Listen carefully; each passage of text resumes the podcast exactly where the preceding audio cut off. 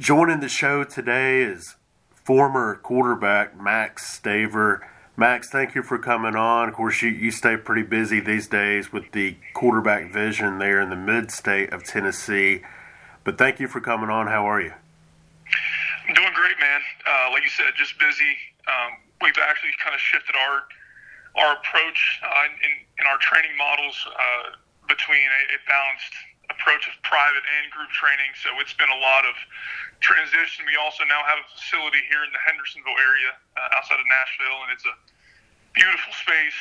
Um, and just, just kind of getting things uh, set up that way, uh, kind of for the start of the off season. Um, I have a flight to Colorado in a couple weeks to meet with the QB Sim guys. That's virtual. Um, that's virtual reality training for quarterbacks to to maximize reps in their off season and to minimize and mitigate taking hits and damage. So we're, we're getting actual game reps without the risk of injury. Um, so those are a couple things that potentially could be added to this place. Um, but that's that's kind of been the gist of the past few months.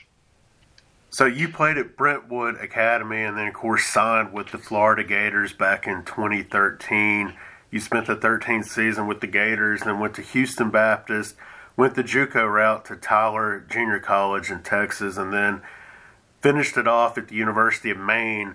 And you've been around some pretty good offensive minds. You look at Brent Pease at Florida. You look at Liam Coen at Maine, who's actually the offense coordinator now at Kentucky. Have you taken anything from your playing experience and being around some of those offensive minded coaches into trying to develop these quarterbacks of what you're doing now? You know, absolutely. You know, and was kind of funny. Uh, you know, when I when I after I left Florida, um, you know, and, and then obviously the end of my career at the University of Maine, the terminology was extremely similar between the two offenses. Uh, everything from from vernacular to um, the you know formations, shifts, motions, play calls, protections, pretty similar. Um, and you know that was a uh, it, it was a pretty cool adjustment to see that. And I, you know I've played at, at Brentwood Academy, for example. Uh, let's, let's let's actually rewind before that. Pope John Paul before that, because I'm a Hendersonville kid uh, from the north side of Nashville, and you know my first coach was Jeff Brothers, who's a who was a, a BA graduate, Vanderbilt uh, Vanderbilt player. He played safety there at Vanderbilt. Then so that was my freshman year of high school. Sophomore year was Jeff Rutledge uh, of University of Alabama. Um, then obviously was was the offensive coordinator for the Arizona Cardinals with Kurt Warner um, before his time at Pope John Paul in, in Nashville. So uh, you know, those are my two coaches, and there was a little bit of difference in the offenses. Um, I know with with Rutledge, it was a, I mean, 13, 14 more play calls for, you know, 14, 15, 16 year old kids. You know, it was a it was a pretty big adjustment. Um, but then again, um, uh, it was it was pretty explosive. Um, you know, if, if we if we could have mastered, you know, what what he was trying to teach. Uh, then you know you go to Brentwood Academy under Ralph Potter. So this is now my third year of high school, my third my third head coach. Um, you got Ralph Potter at BA, who was a triple option guy during his days in McCallie in Chattanooga. And so at 6'5, you know, 240, I was running a triple option with a, a little variation of spread. Um, and then my senior year, we have another coach, uh, Cody White, who's still at BA, and he was a uh, much more of a zone read quarterback, uh, run involved offense with a little bit of spread as well. So, um, you know, having four head coaches in high school and having four different offenses to learn, it kind of set the tone what would be the rest of my career. Um, and I think as a coach, it's a positive um, now, but as a player, it's a little bit of a, a little bit of a negative. Just like you see in the NFL with with you know nowadays the instant gratification of these uh, an instant. Um, how am I say this? D- demand of, of perfection of some of these rookie quarterbacks instead of the ability to redshirt them and sit behind and make sure you know after you haven't invested so much money and time in them to make sure they're they're absolutely prepared and ready to play sitting behind a, a veteran if they're in that situation. So um, as a player, it hurt me a little bit to to not get comfortable um, in the offense that I was in. So then you go to college, you know, we had a kind of a tough year at Florida my freshman year. Um, you know, I know that the plan there was, you know, so Driskel was the starter, um, and then you know, Tyler Murphy was the backup. Both uh, would, would go on to play in the NFL, and you know, Jeff is still in there. Um, you know, then I was kind of floating between the third and fourth um, spot on the depth chart between Skyler Mornhinweg and you know myself. Uh, and you know, I knew the plan was that you know what at least what Pease expressed to me was that um, I had gotten better towards the um, towards the you know le- later part of that 2013 season and would be competing for uh, at least the number two job, or if not the starting job with uh, you know with Driskel in that next year. Um, unfortunately, we lost a couple lost a couple bad games in the end. Coach Pease got let go, um, and then there's kind of a kind of a cleaning of house, um, and it's it's kind of a it's kind of a, a, a misconception out there. You know, the reason I left Florida was because of the offense that was coming in, and it made total sense. I mean, Jeff was the guy, and, and Jeff was recruited by Urban Meyer to be kind of the next Tebow. In fact, Jeff set the, the fastest 40 time at the combine years later at like a either a four six or a four five for his size, which was you know which was unreal at the time. Um, and so that's the reason I left. You know, Coach Muschamp called me, said, "Max, you know, you got you have you have progressed throughout the season. You've gotten better, um, and you know we need you to stay. We want you to stay." And I, and you know I should have listened to that advice looking back, um, but you know. Um, I made the decision to leave. So I know it was put out there that you know Muschamp asked me to leave, and that that never that never was the case um, with that whole situation moving into Houston Baptist, or actually, I went, I went to junior college after that. It was a very quick and rushed decision. Uh, Florida, we, we got out of school kind of late December, and then the ju- junior colleges typically start early in January. So I had like 10 days to make a decision. And uh, ended up at East uh, East Mississippi just because it was with the closest good JUCO to, to Nashville, and I knew the offense there was not going to fit me, but it was pretty much my only choice. Anyways, I, I was there for a semester. Um, did did pretty decent. Uh, I thought it, I, it was kind of a tough tough go for me going for from kind of the culture at Florida to you know being in the middle of nowhere. So I mean, I was at Last Chance U. That's Buddy Stephens. Um, and it was you know how the TV show portrays what it's like in Scooba, Mississippi, and what the school's like. I mean, that, that's the reality, man. I mean, there's there's a reason every kid goes home on the weekends because I mean, Scooba is a ghost town. So. Um, anyway, and they, but then again, they're a great football program at the JUCO level. Um, fast forward, I was at Tyler, Texas, and uh, I suffered a, a, um, a severe insertional Achilles tendonitis. So the podiatrist said to me, you know, Max, where, where do you see your career ending? He said, because if you continue to play this year at the junior college level, you might tear your Achilles, and that might be it. Um, so he advised me to, to, to not play the rest of the season. Um, and so I, I did. So again, that that killed a lot of recruitment. Uh, that was one team I was in contact with was the University of Texas. Uh, they had taken Tyrone Swoopes, and he had become more of a more of a end zone goal line package guy. And um, you know, Shawn Watson and, and Charlie Strong at the time, you know, the head coach and offensive coordinator, and, and they were considering bringing me in. I think it was between Ma- uh, me and a guy named Max uh, Kessler or something, maybe from Hawaii, a former USC quarterback they decided not to. They took a six DB in the freshman class that year versus a transfer quarterback.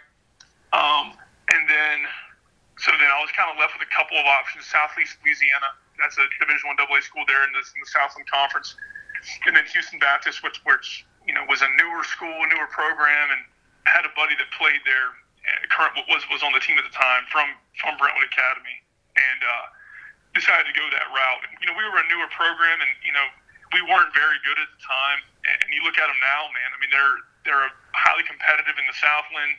Bailey Zappe was the quarterback after I graduated, and you know he had a couple of decent. He had a, his first year was kind of decent at Houston Baptist, and he really exploded. He's at Western Kentucky now, and Zach Kittley, the offense coordinator, was at Houston Baptist. He's at Western Kentucky as well in the same position. Tyson Helton, head coach there, great hire to bring him in. Yeah, I've, I've, actually watched or kept up a little bit with Houston Baptist when Kittley was there, and he had some ties to Kingsbury when Kingsbury was working uh, at Texas Tech, and so they had some air raid principles there. Yeah, and, and you know, I had a, you know, a bunch of buddies on the team still, and you know, they said, you know, and during, I remember during spring ball, they would call me and say, Max, like this, this is legit. Like th- this, this dude knows what he's doing, and um, you know, Bailey Zappe, you know, t- talented, talented guy. Um, you know, and I know that it's, it's a pretty fun offense to play when you're getting 60 attempts or um, or more a game. Um, I mean, that, that's going to really flourish and develop guys. So um, their program has been turned around. I expect them to continue to climb in the FCS level. Um, so then you know the University of Maine, uh, Coach Coen was was at Brown University, uh, and he recruited me when I was at Brentwood Academy. Came down, and talked to me. Now, I didn't I didn't quite remember it, but um, you know I I tried to look for FC at the FCS level because I figured the amount of transfers and injuries I'd already gone through. I wasn't going to be able to transfer up to the FBS level um, from Houston Baptist. And the really reason I left was um, before before he, you know that, that coach had gotten there, we went from a pro style system to um, and, and to, to more of like a smoke and mirror spread, kind of like a University of Houston with uh, Greg Ward Jr. That was exactly their offense, and we were doing quarterback draw on third and six, and you know I just I knew I wasn't very very mobile, and you know I, I knew that would that wouldn't quite fit what I what I had done, and I you know I obviously met up with Coach Coen, and um, or I, I had messaged Coach Coen, and um, you know we got we got in touch, and you know ended up ended up there at University of Maine, and you know he was I think everybody knew at the time too. You know he really knew what he was doing. Uh, his offense was was really diverse, and, and you know what we were trying to accomplish, and, and you know the, the, the threat of the run, the vertical pass game, mixed with some spread concepts, uh, the usage of tempo.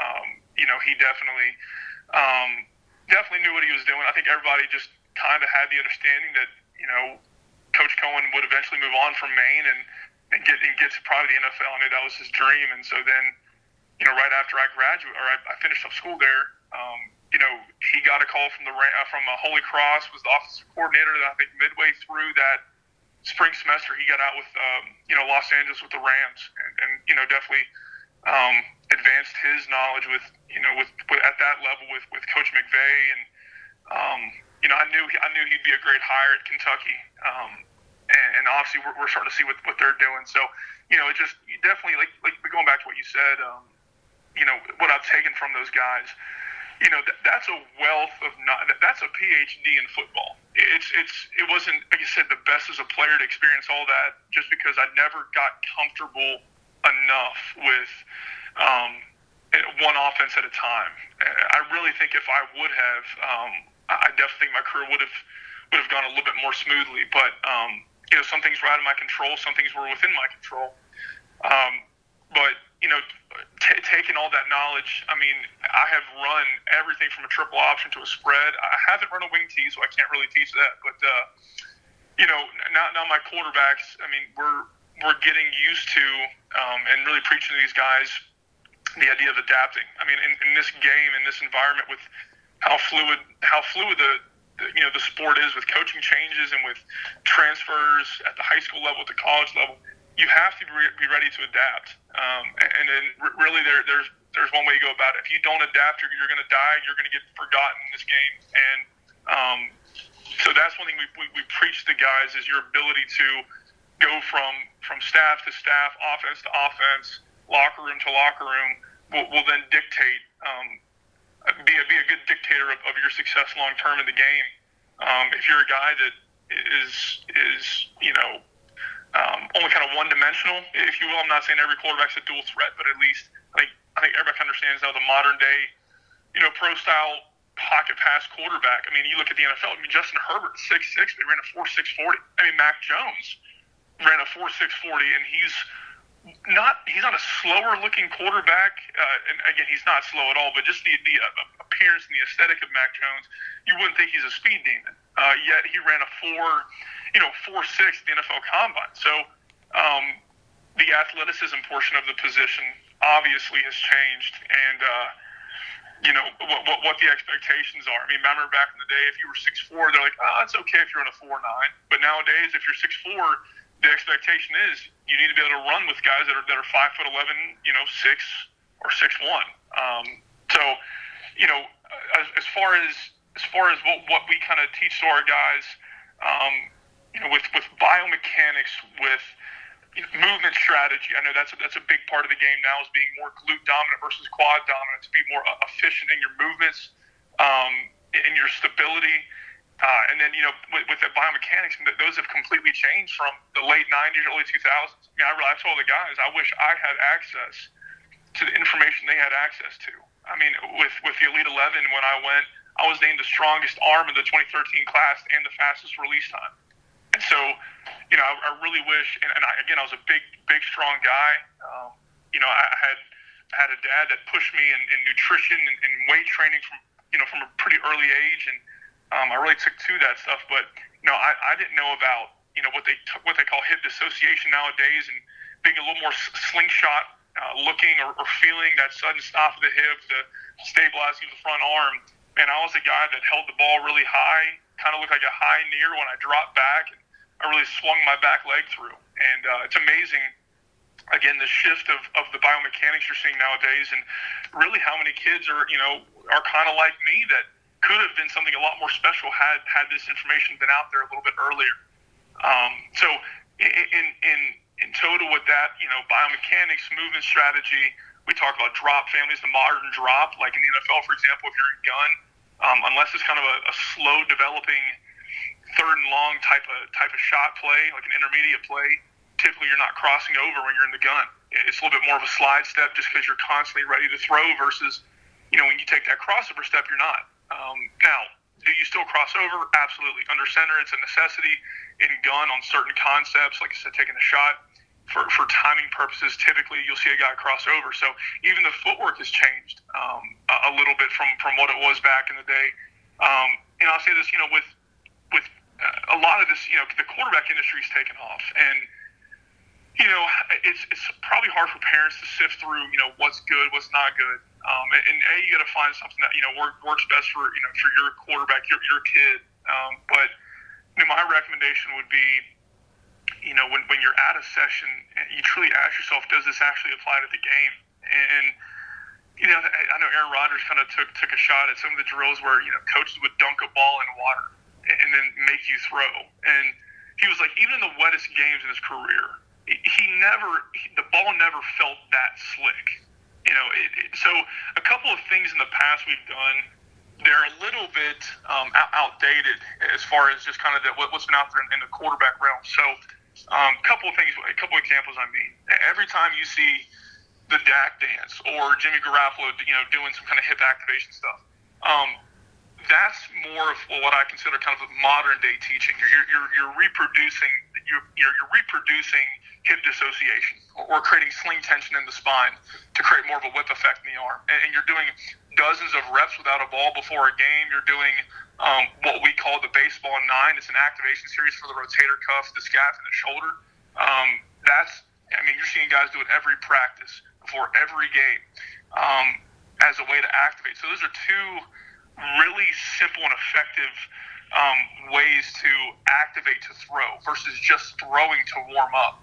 And I like to give the analogy of a squat a squat rack. I mean, I'm when you get in the weight room, you're trigger pointing first with a lacrosse ball, with a tennis ball, then you're foam rolling, and then you're you're doing some kind of you know um, active cardiovascular warm up, and then maybe a little bit of a um, an activation series like kettlebell swings or goblet squats before you actually get under a bar. And, and quarterbacks have to do the same thing. If we just get out there and just start throwing, um, we're not we're not actively warm. We're not getting those reminder reps before we actually do the real thing. So that's that's a couple examples, and then I think another one is um, having multi kind of like scaffolding or, or multi-level drill work. So let's say we're, we're working on interior pressures that day.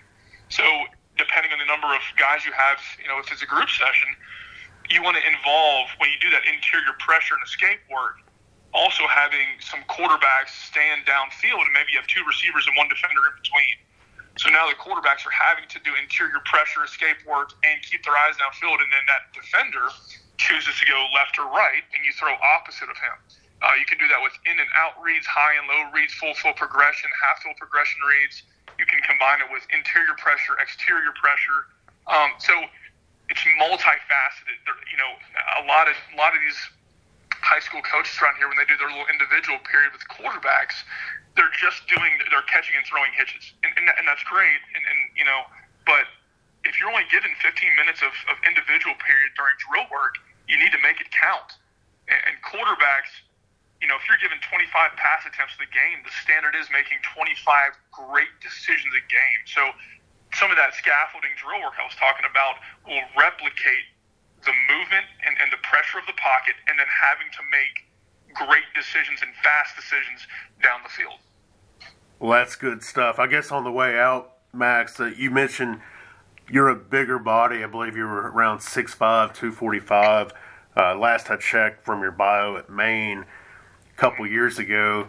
And you look at a guy like Will Levis, 6'3", 232.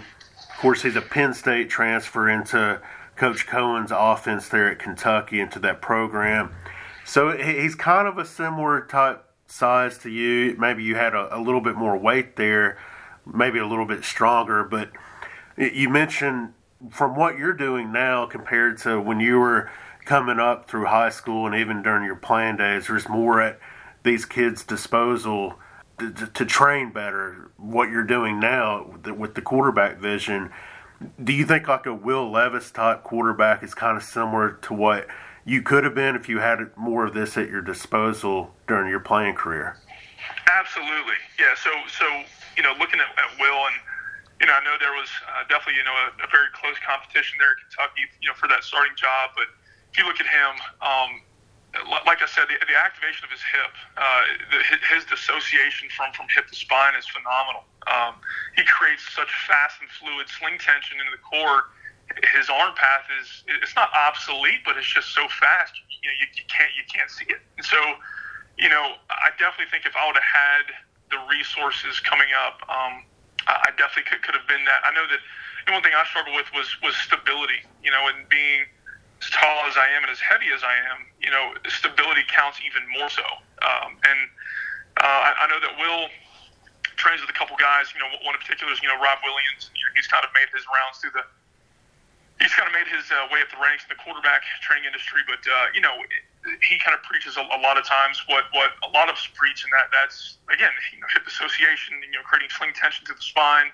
Um, I think one thing you see Will Levis do is, um, for the majority of his throws, um, when he's getting pressure, he does a great job of maintaining a back foot, you know, in the ground or what we call being connected. It provides a sudden stop for his hip and then a, a quick stabilization of the spine, again leaving him that whip effect in the arm. Um, I know when you look at me at Houston Baptist from my film, I mean, I, I don't. I mean, I, my, my foot would swing up, and being an even taller person with even longer levers, um, I think stability is more crucial than being a guy who you know, is, is I'm not saying Will Will's you know short. He's a, he's a tall quarterback, but you know some of the shorter guys um, have such great stability. Uh, probably just because uh, probably better stability naturally because they're not quite as tall. They don't have quite as long levers. Um, and again, I could be wrong in saying that, but um, definitely, I, I think I could have been a much more efficient thrower. Uh, probably a, much more accurate too if I, if I would have known about some of this information um, that's out there now. And, and you're seeing this. I mean, I mean, Peyton Manning, I think I read the other day when during his MVP season, or maybe this was 2008 or 2007, six, like the standard for completion percentage was up around I don't know 58, 60 percent. Like that'd be that'd be considered really really good. And I mean, you look at Drew Brees just a couple years ago. I think his adjusted completion percentage when you factor in drops and tip passes was like 86 percent. I mean, that, that is that is unreal. And, and so nowadays, if you're not hitting the 65, 70% completion at the NFL level, you know, there's potential your job could be in jeopardy. And so just, I think it's through this knowledge, this shifting of the of the quarterback position and how we approach, how we train it. It's elevating the position to, to, to places we've never seen it go before. Um, you know, and, and you know, Tom Brady's a prime example. He entered the league with a, a 3-8 release time, and now he's close to a 3-3. And um, you know, he's he's older, but through his training methods of of obviously his dieting, but then his, his training methods, um, his quarterback uh, specific skill set, you know, training.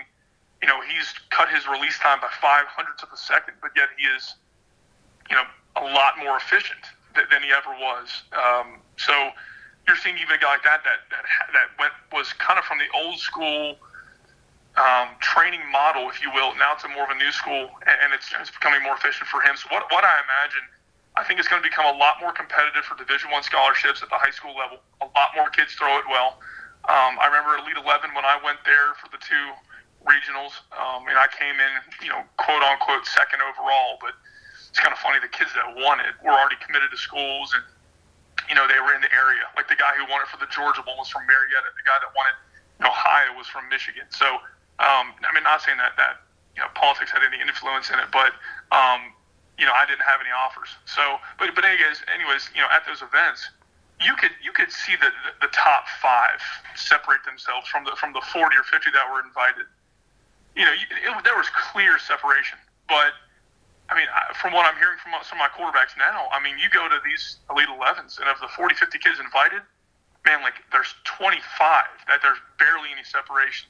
And it's because, again, a lot of the kids are being taught the same things because of just kind of the well, a the use of social media, but then how, how the word of all this this new training, you know, these training methods, how, how the word is spread about it, and then, you know, a lot, a lot of the drill implementation, you know, through private coaches, even through high school coaches. Uh, there's some schools around Middle Tennessee now doing baseball nine warm up that years ago made fun of people that that that did that, and um, so it's cool to see the shift. I think we're going to get a lot better quarterback production from a younger age. Uh, I think in Tennessee in particular, we're kind of behind the eight ball as far as um, at the middle school level and at the high school level, getting out of such archaic and outdated offenses. Now, I'm not I'm not a wing T hater. Uh, but you know, mixing a couple throws every once in a while. Um, I know you can still win football games being a, being a wing T team, um, but I think we're going to start to see a little bit more of a shift to to spread and more more multiple looking offenses from an earlier age, and then definitely at the high school level. Um, and you know, one point to that, I think we had two kids go to the Elite Eleven finals this past year from Tennessee. So you know, that was Tevin Carter in Memphis, and that was um, that was Ty Simpson from uh, from Jackson you know, and, and Ty's an Alabama commit, and so um, it's unheard of to have that many Division One recruited and offered quarterbacks in the state of Tennessee. Um, you know, we're we're definitely getting getting to be a lot better of a state at, at, at the high school level, um, and with with the influx of population, and then um, you know, I think the resources are finally coming to the state with with us doing quarterback training. There's a lot more speed and development, uh, speed and agility development coaches strength coaches available. Kids are getting a little more serious about it. Um, so, you know, not saying we're going to be the next Georgia in the next five years, but um, you know, we're we're catching up. I mean, I, th- I think we're going to be a top six, top seven state in high school football, and you know, pumping out Division One, Division Two, Division Three talent over the next couple of years. Well, that's good stuff, Max. Thank you for coming on and, and just talking about what you're doing and, and your football career, also. Absolutely, man. Thank you for having me, Dan.